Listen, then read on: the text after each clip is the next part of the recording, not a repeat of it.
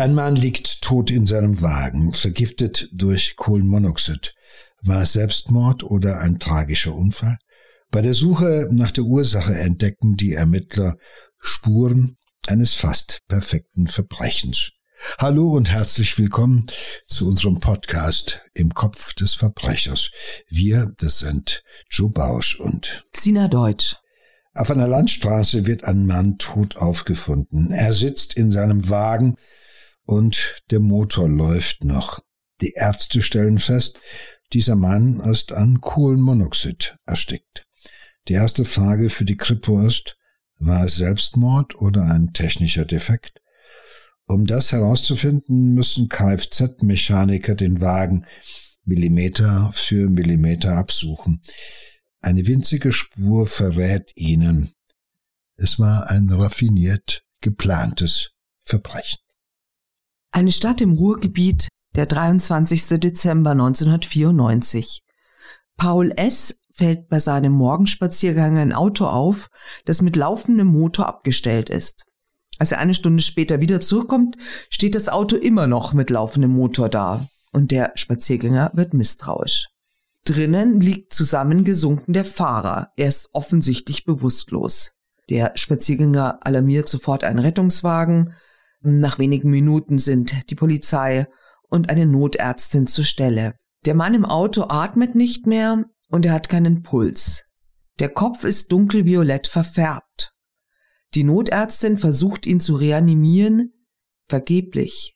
In der Klinik kann später nur noch der Tod des Mannes festgestellt werden. Da die Todesursache unklar ist, wird die Kripo informiert. Der Mann heißt Raimund L. Er wohnt seit drei Monaten bei seiner Lebensgefährtin Marion K. Das Paar wollte bald heiraten. Als sie vom Tod ihres Freundes erfährt, ist Marion entsetzt.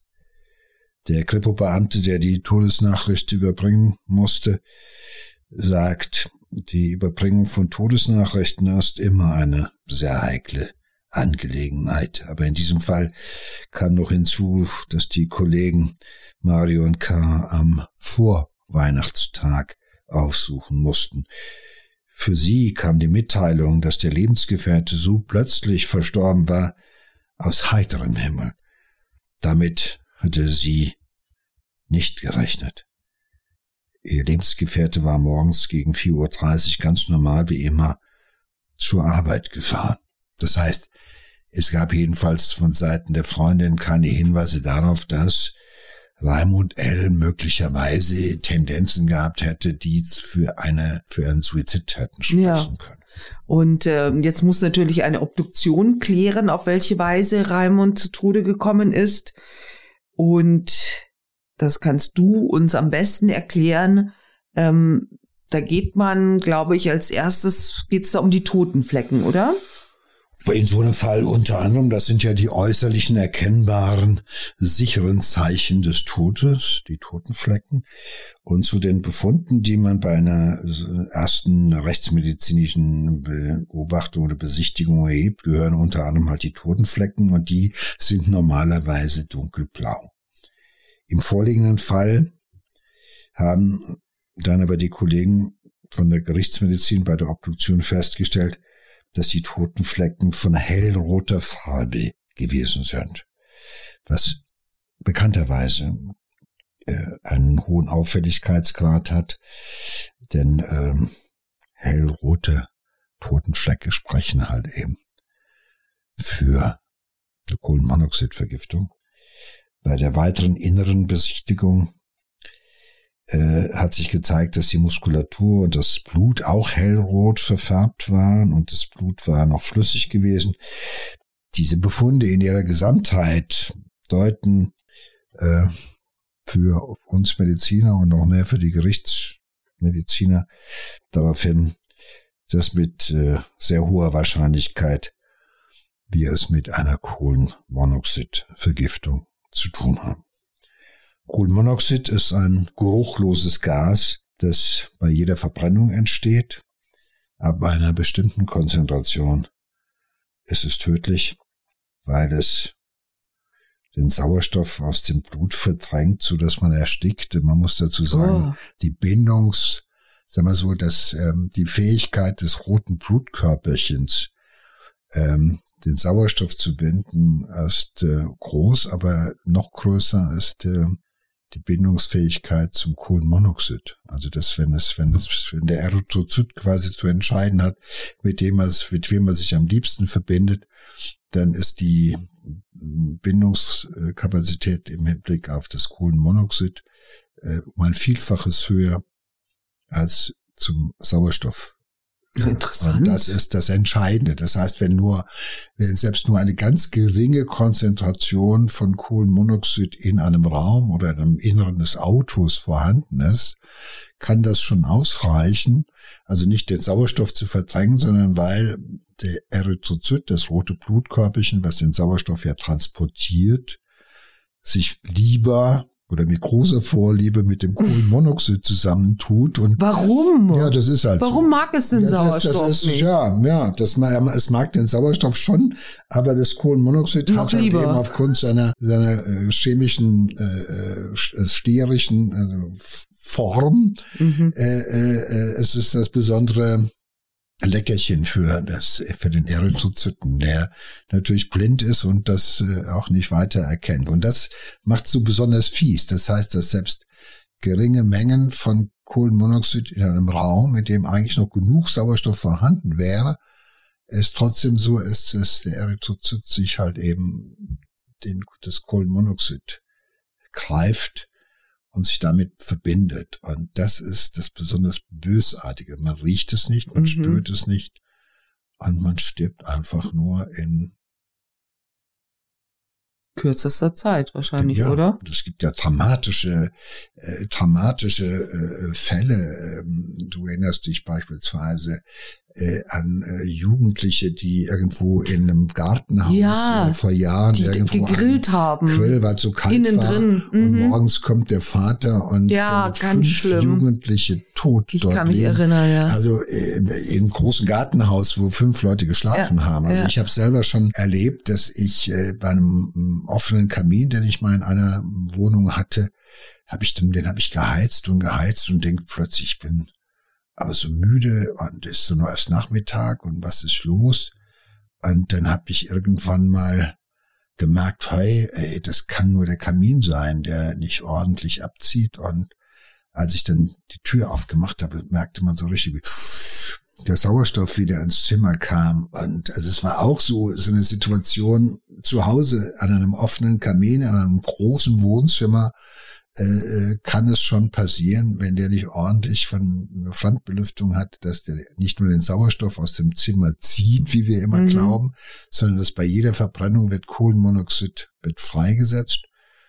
Und wie gesagt, die Bindungsfreundlichkeit, die Bindungsfreudigkeit des roten Blutkörperchens, was den Kohlenmonoxid-Moleküle anbelangt, ist halt exorbitant, größer, glaube ich, um das zwanzigfache.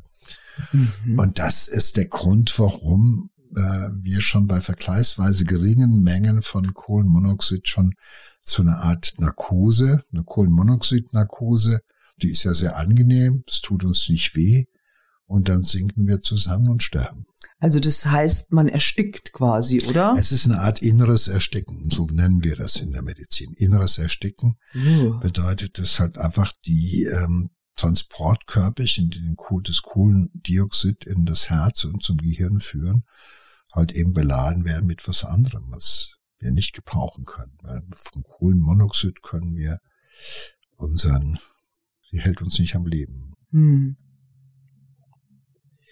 Und das ist äh, das Deutliche auch, deshalb ist das Blut auch dann nicht mehr, es ist hellrot gefärbt, weil es eben nicht mehr sauerstoffbeladenes mhm. Blut ist, sondern Kohlenmonoxidbeladenes Blut. Das führt zu einer anderen Färbung des Blutes mhm. und es führt auch zu einer anderen Färbung der Totenflecken, weil Totenflecken sind ja im Endeffekt nichts anderes als Blutkörper, Blutbestandteile, die eben unter die ja. Haut austreten, weil halt der Kreislauf zusammenbricht und das Blut da versickert und da irgendwo zutage tritt, wo es nicht mehr wegtransportiert werden kann, weil der Mensch tot ist, weil das Herz nicht mehr schlägt.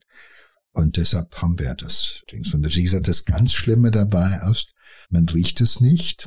Äh, auch einer der Gründe, warum äh, irgendwann mal äh, Gas äh, speziell äh, mit Stoffen angereichert wurde, die dazu führen, dass man es riecht. Weil es ganz viele mhm. Fälle natürlich gegeben hat am Anfang, als es die ersten Gasherde gab, die ersten ja. Gasthermen und so weiter, da gab es ja haufenweise Kohlenmonoxid-Tote und deshalb hat man irgendwann mal von Amts wegen sozusagen die großen Gasleitungen mit einem Gas angereichert, dass man es riechen kann. Mhm.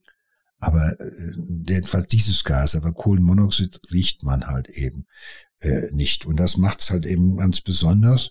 Man merkt es halt sozusagen erst kurz bevor man stirbt. Und ich kann mich in meiner Kindheit daran erinnern, dass es ganz viele äh, Unfälle gab, beispielsweise auf Bauernhöfen, als es diese Hochsilos gab, diese großen, die man alle noch kennt, also diese großen äh, zylindrischen Dinger, die dann teilweise zehn, fünfzehn Meter hoch sind.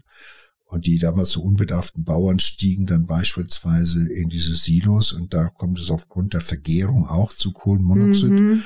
Und dann ist einer unten, hat unten einer kurz gearbeitet, dem wurde es dann schlecht, dann kippte der um. Mhm. Dann ist dann jemand nachgestiegen, um ihm zu helfen und das dauerte halt eben und brauchte, weil der kam nicht zu sich.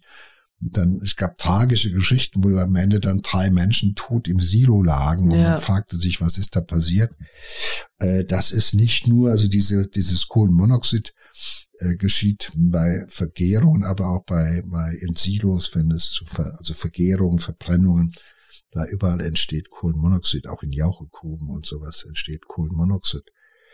Und, ähm, ja, wie gesagt, ein heimtückisches Gas. Ja. Was halt eben äh, äh, auch ähm, äh, äh, bei der Verbrennung, beim Verbrennungsmotor mhm. im Auto halt eben auch ähm, entsteht. Wir alle kennen noch diese diese Bilder, wenn äh, Leute äh, Suizidale sich mhm. in die Garage fahren mhm. und lassen das Auto laufen, machen die Fenster ja. auf. Oder es gibt diese Bilder, die ich auch noch erinnere. Aus und da mal so einen Schlauch von dem Auspuff immer in den... In, führen in, das in das, in das ja. Innere, dann geht's natürlich mhm. schneller oder sowas. Aber äh, alleine äh, in einem geschlossenen, nicht mehr weiter belüfteten, ausreichend belüfteten Raum äh, passiert das. Naja, aber die Frage ist natürlich, was ist hier passiert? Weil, wie du schon gesagt hast, durch, das, durch die Blutuntersuchung ist bewiesen, Raimund L. hat eine tödliche Dosis äh, Kohlenmonoxid eingeatmet.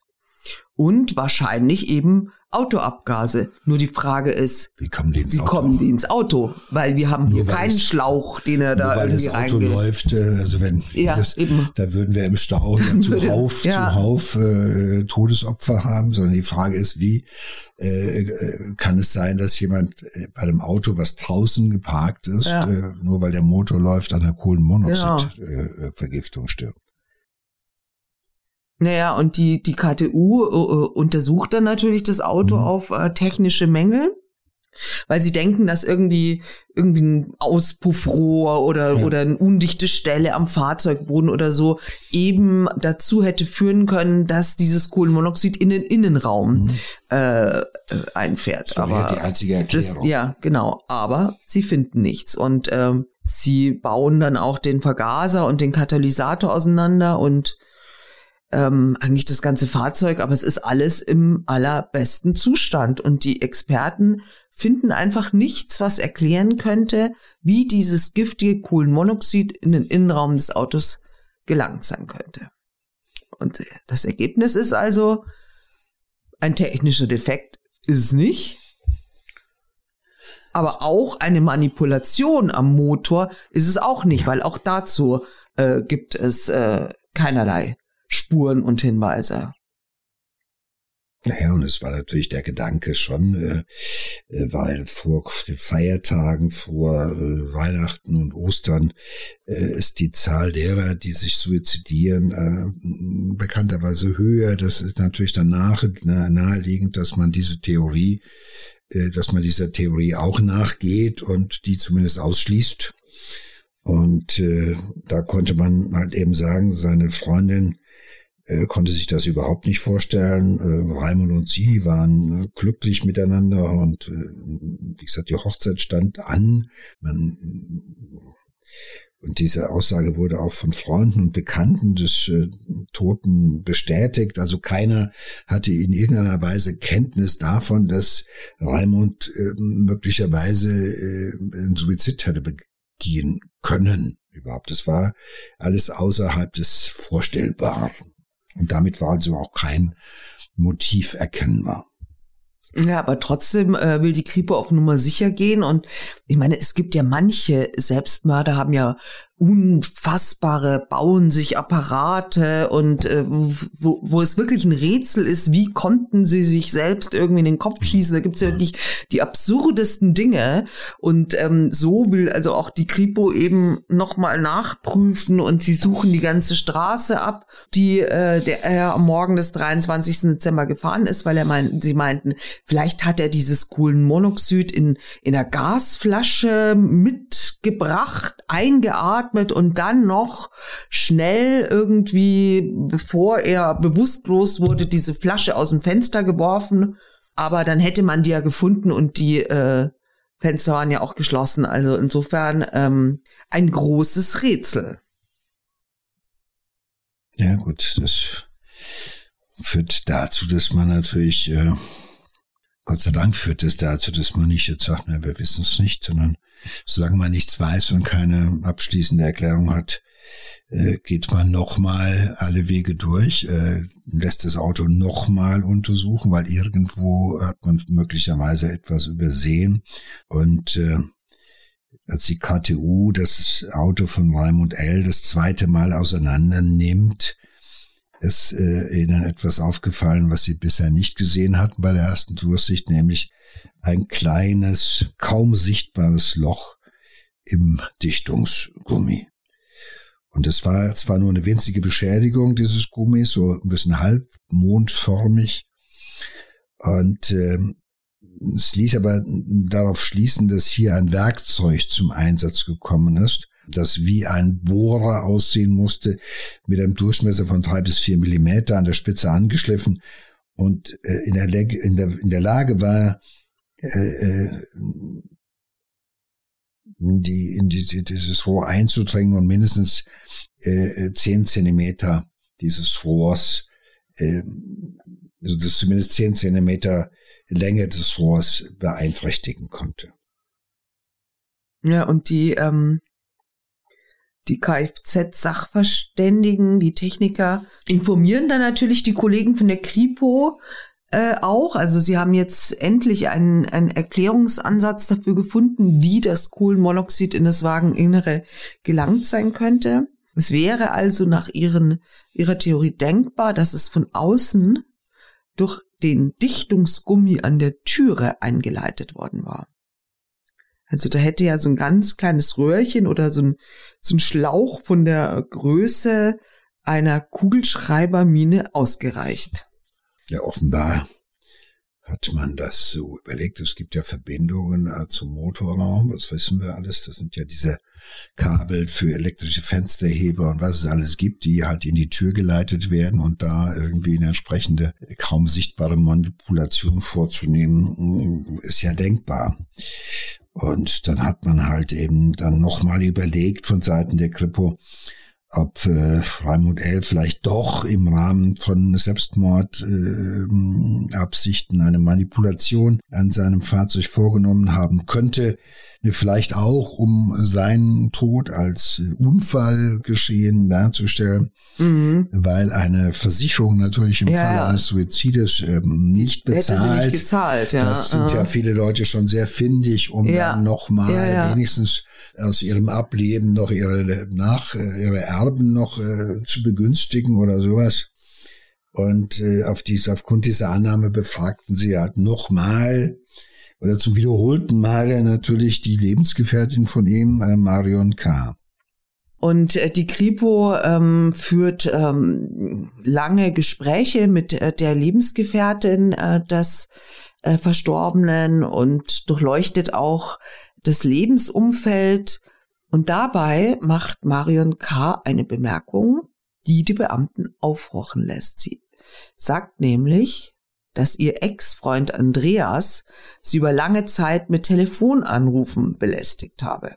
Und äh, die beiden haben sich vor drei Jahren getrennt, also beziehungsweise sie hat sich von ihm getrennt und das hat er einfach nicht akzeptiert. Und das ist natürlich jetzt wieder hier der Klassiker, der größte Verdächtige natürlich der Ex-Freund der neuen Lebensgefährtin, der es einfach nicht aushält, dass sie ihn verlassen hat und einen anderen Mann heiraten will.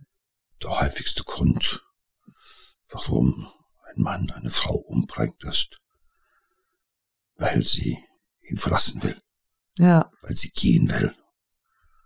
Das verkraften die Männer nicht, vor allem wenn sie zu einem anderen gehen will, mit dem sie vielleicht ein glücklicheres Leben führen kann. Das verkraften manche Männer gar nicht. Das ist einfach ein häufiger Grund. Und äh, hier kommt wohl auch noch dazu, dass dieser Ex-Freund von Marion, Andreas, halt eben auch ein Fachmann ist, denn er arbeitet als Mess- und Regelmechaniker in einem Stahlwerk. Er hat auch Zugang zu Gasflaschen. Außerdem hat er jetzt auch ein Motiv, Eifersucht. Und deshalb nimmt die Kripo seinen Spind am Arbeitsplatz unter die Lupe und tatsächlich die Beamten stellen eine selbst angefertigte Kupferrohrkanüle und ein Nanometer, also ein Druckmesser, sicher. Dann befragen sie Andreas R. nach seinem Alibi für den Morgen, als das Gas in das Fahrzeug von Raimund L. eingeleitet wurde. Der äh, leitende Kripo-Ermittler sagt dann, dass äh, der äh, Verdächtige ihm gegenüber angegeben hat, dass er in der Nacht ähm, zum dreiundzwanzigsten Dezember eine Nachtschicht auf seiner Arbeitsstelle verbracht hatte. Die Kripo hat das natürlich nachgeprüft und hat ähm, herausgefunden, dass er sich bereits um vier Uhr von seinen Arbeitskollegen verabschiedet hatte, angeblich, weil er seinen Bruder vom Flughafen abholen wollte. Dann vernehmen sie den Bruder und dann stellt sich aber heraus, dass dies diesen, äh, diese Ankunft am Flughafen überhaupt gar nicht gegeben hatte.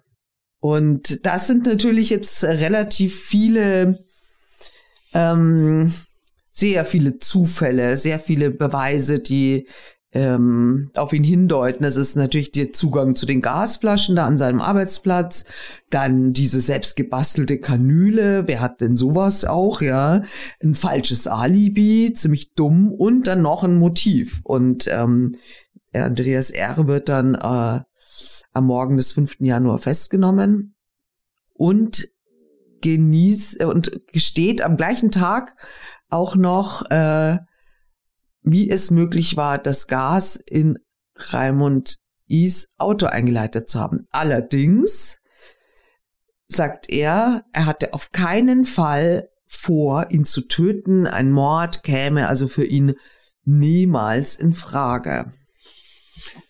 Ja gut, der Kripo hat ja dann angegeben oder erzählt, dass seine Absicht äh, lediglich gewesen sei, äh, der Marion und dem Raimund das Weihnachtsfest zu verderben.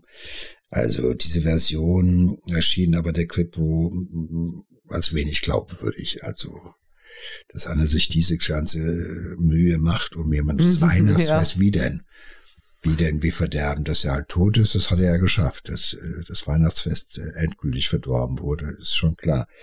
Aber wie ein bisschen, ein bisschen mit ein bisschen vergiften, dass ihm schlecht ist, oder was soll der?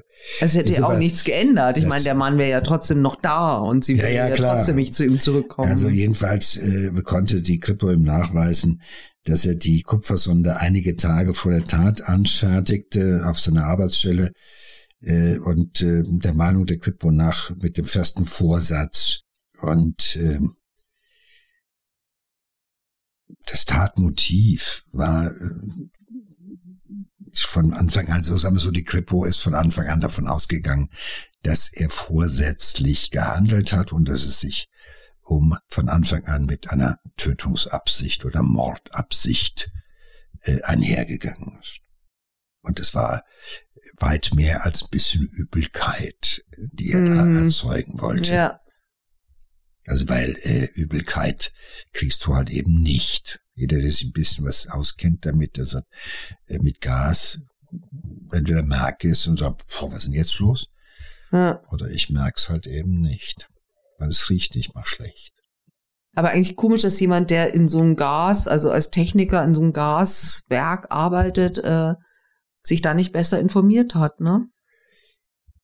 Deshalb gehe ich ja davon aus, dass er sich gut informiert hatte und sehr gut wusste, wie das funktioniert. Ja. Und äh, deshalb halt eben, äh, er hätte wissen können, wissen müssen, dass das nicht alleine zu Kopfschmerzen und Übelkeit führt, mal vorübergehend.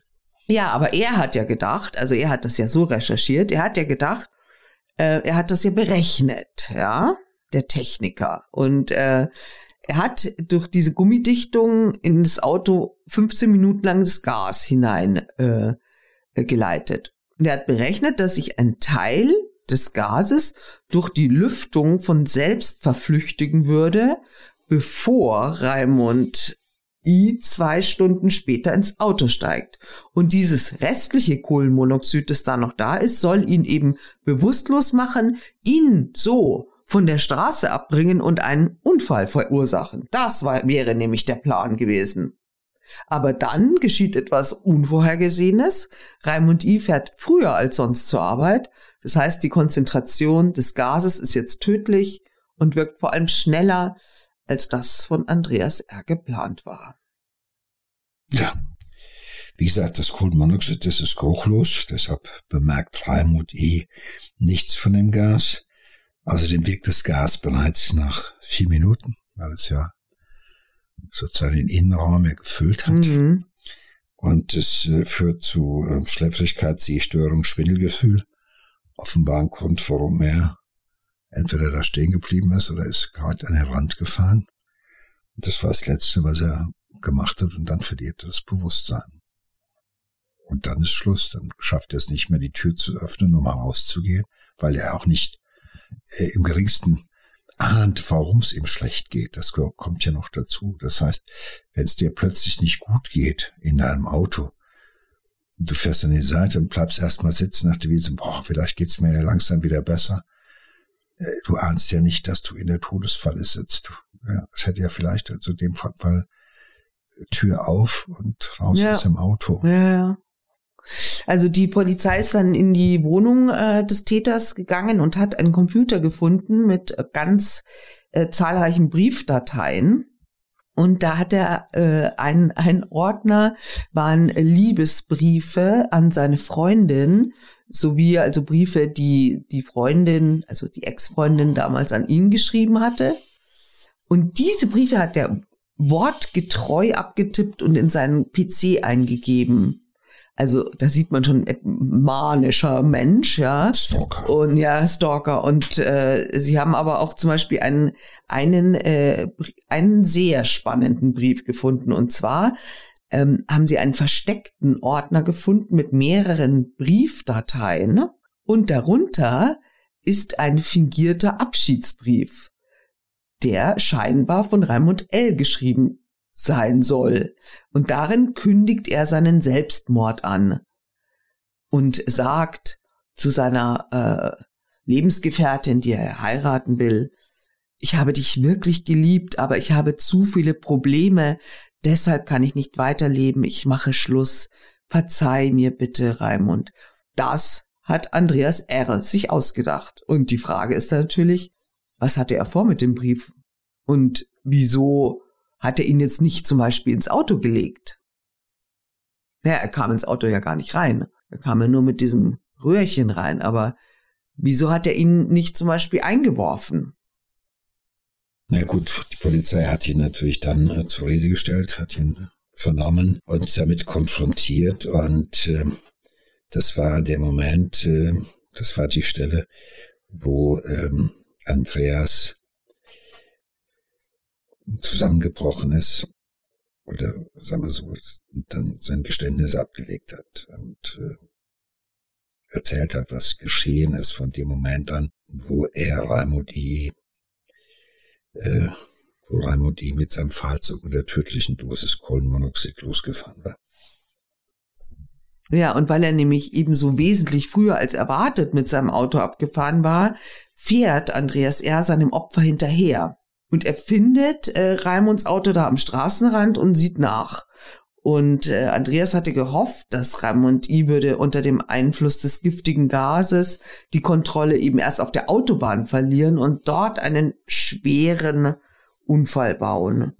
Und das hätte ja auch im Prinzip funktionieren können. Also die, die Kripo hat sich natürlich schon gefragt, was wäre denn passiert, ähm, wenn Raimund L. mit seinem Fahrzeug Die, die Stadtautobahn erreicht hätte, die nur wenige Minuten entfernt war, ja. Und diese Autobahn, die hat er jeden Morgen auf seinem Weg zur Arbeit benutzt. Und wenn die tödliche Wirkung des Gases hier bei einer hohen Geschwindigkeit eingesetzt hätte, dann wäre der sicher mit seinem Fahrzeug irgendwie, er hat einen Unfall verursacht, hätte sich überschlagen. Zumindest eben äh, wäre ist das Auto sehr stark und eher auch beschädigt werden können. Und das, und das ist natürlich dann schon perfide gedacht, ne? Bei so einem Unfall, da kommt keine Mordkommission. Da guckt, da, auch, da guckt auch keiner, ob im Türgummi äh, ein nee, mini kleine, kleines Loch ist, ne? Dann wäre die Straftat vermutlich nee, nie wäre, aufgeklärt ja. worden. Wobei, äh, ich habe mal mit Kripo-Beamten gesprochen, die mir immer auch gesagt haben, der Unfall, überhaupt zu Unfallgeschehen gehört mit zu den schwierigsten äh, Situationen äh, einen Mord aufzuklären. Also wenn du mhm. morden willst, dann solltest du es wie einen Unfall aussehen lassen. Dann ist das irgendwie noch ähm, äh, ist aber so die die größte Chance für ein perfektes äh, Verbrechen. Und ähm, ist klar, wenn der verunfallt wäre, dann äh, hätte die Polizei auch nicht entsprechend gesucht, hätte keine plausible äh, Unfallursache gefunden und dann hätte Andreas R. noch in derselben Stunde den fingierten Abschiedsbrief eingeworfen. Und Raimunds Tod auf der Autobahn wäre dann tatsächlich wahrscheinlich entweder als tragischer Unfall oder sogar als mit dem Abschiedsbrief dem dann Abschiedsbrief. Doch als Selbstmord, ja. Naja, gut, dann muss ja immer noch das Unfall geschehen, aber mm. die Wahrscheinlichkeit so.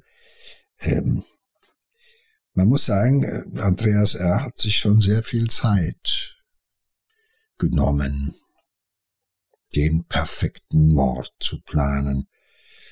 Doch am Ende hat er sich ja doch verrechnet. Und wegen Vergiftung mit Todesfolge wird er zu dreizehn Jahren Haft verurteilt. Das ist natürlich irgendwie, da ist er noch günstig mit weggekommen, wie ich finde. Ja, man es gibt keine Mordanklage, es gibt keine Mordanklage, weil man dem mhm. Mann letztendlich die Tötungsabsicht nicht äh, ja. hundertprozentig ja. nachweisen ja. konnte. Er hat immer wieder gesagt, äh, er wollte nicht töten. Aber, naja, äh, man kann die Menschen nur für das bestrafen, was man ihnen beweisen kann. Ja. Ähm, ja. Die Vermutung, dass das, äh, ich meine, wenn ich jemanden in einen Zustand bringe, dass er mit dem Auto verunfallt, dann kann ich ja nicht ausschließen, dass der dabei auch nicht zu Tode kommt. Ja. Ich finde das schon also ein sehr großzügiges Urteil, aber offenbar ging man auf Nummer sicher. Das ist ähm, mal wieder so ein Fall, wo so ein gekränkter Ex ja. nicht nur irgendwie seiner Ex-Freundin das Leben zur Hölle macht, sondern in dem Fall sogar halt auch eben den neuen Freund versucht zu beseitigen, um die Ecke zu bringen. Und da halt einfach mit sehr viel Aufwand und Akribie das Ganze vorantreibt. Ja, ich meine schon, das Schmieden eines solches Plans befriedigt ja irgendwie, oder? Naja, klar, solche Typen sind ja äh, dann wirklich so ein bisschen getrieben wie ja, Triebtäter. Ja. Die können nicht aufhören, drüber nachzudenken, wie sie den Widersacher sozusagen aus dem Wege räumen können. Und ich glaube, das sind, das sind ganz gefährliche Täter, weil man unterschätzt sie halt. Man denkt immer, oh, ist ja lange her, guck mal, in dem Fall ist es drei Jahre her. Ja. Wer kann ahnen, dass so ein Typ nach drei Jahren noch irgendwie Briefe abtippt, sich Briefe anguckt, immer wieder liest, also immer wieder sozusagen die Wunde äh, auf, aufkratzt, unterhält, äh, das ist ja schon äh, auch ähm, schwere ähm, pathologische Entwicklung. Also das ist ja nicht mehr normal. Aber ja, ist ja nicht alleine mit, muss man Nein, sagen. Es gibt leider nicht. Es gibt jetzt nicht alle, die ähm, den ganzen, die ganze Energie dafür aufbringen, irgendwo ähm, das ihre Ex oder dem neuen Lover irgendwie schwer zu machen. Es gibt aber jeden Tag, hören wir von welchen, die weniger filigran ja. zur Sache gegangen sind. Whatever. Aber das war natürlich schon auch spannend, weil das war ja auch schon eine große Leistung ähm, der Kripo, muss man ja. sagen, und hier insbesondere der K T U, äh, das Auto so oft auseinanderzunehmen. Sowas kriegen wir normalerweise nur im Fernsehen mit, wenn wir mhm. C S I gucken oder sowas, mhm. wo ja, sich total. ausgeschlafene Drehbuchautoren irgendwelche ganz perfieden Sachen ausdenken, die es Gott sei Dank in der Kriminalität nicht so häufig gibt. Aber der hat schon seine ganze Denke und seine ganzen ähm, auch ähm, beruflichen Fertigkeiten hat der darauf verwandt, ähm, den ähm, Gegenspieler oder den neuen Freund um die Ecke zu bringen, oder? Gut. Ja, das ist schon, aber auch, ich meine, in gewisser Weise ist es ihm ja gelungen. Er hat, äh, er hat äh, äh, im Endeffekt einen Menschen umgebracht und äh, dafür hat er keine lebenslange Haftstrafe gekriegt. Den Mord konnte man ihm zumindest nicht beweisen. Insofern so ganz äh, naja, das ist immerhin der Unterschied zwischen dreizehn Jahren und lebenslang. Ja, ja. Aber ich meine, trotzdem wird er die Frau auch nie, nie wieder bekommen. Das, das, davon gehe ich aus. Das ist nicht das, gerade, das ist nicht gerade eine Morgengabe, um eine neue Liebe irgendwie zu begründen. Ja. Glaube ich, oder? So ist das. Und wir können an dieser Stelle nur wie immer warnen. Warnen Augen auf bei der Partnerwahl. Ja. Aber sie hat ja, wir wissen ja nicht, dass sie was falsch gemacht hätte. Wer konnte das ahnen? Das ist ja das Problem, dass man das oft gar nicht ahnt. Zu was manche Menschen einfach fähig sind, wenn ihre naja, Gefühle aber ich verletzt finde das schon, das sind. Ist, ja, aber das ist hier schon so ein Fall, da geht es ja, das ist ja an Heimtücke kaum zu überbieten.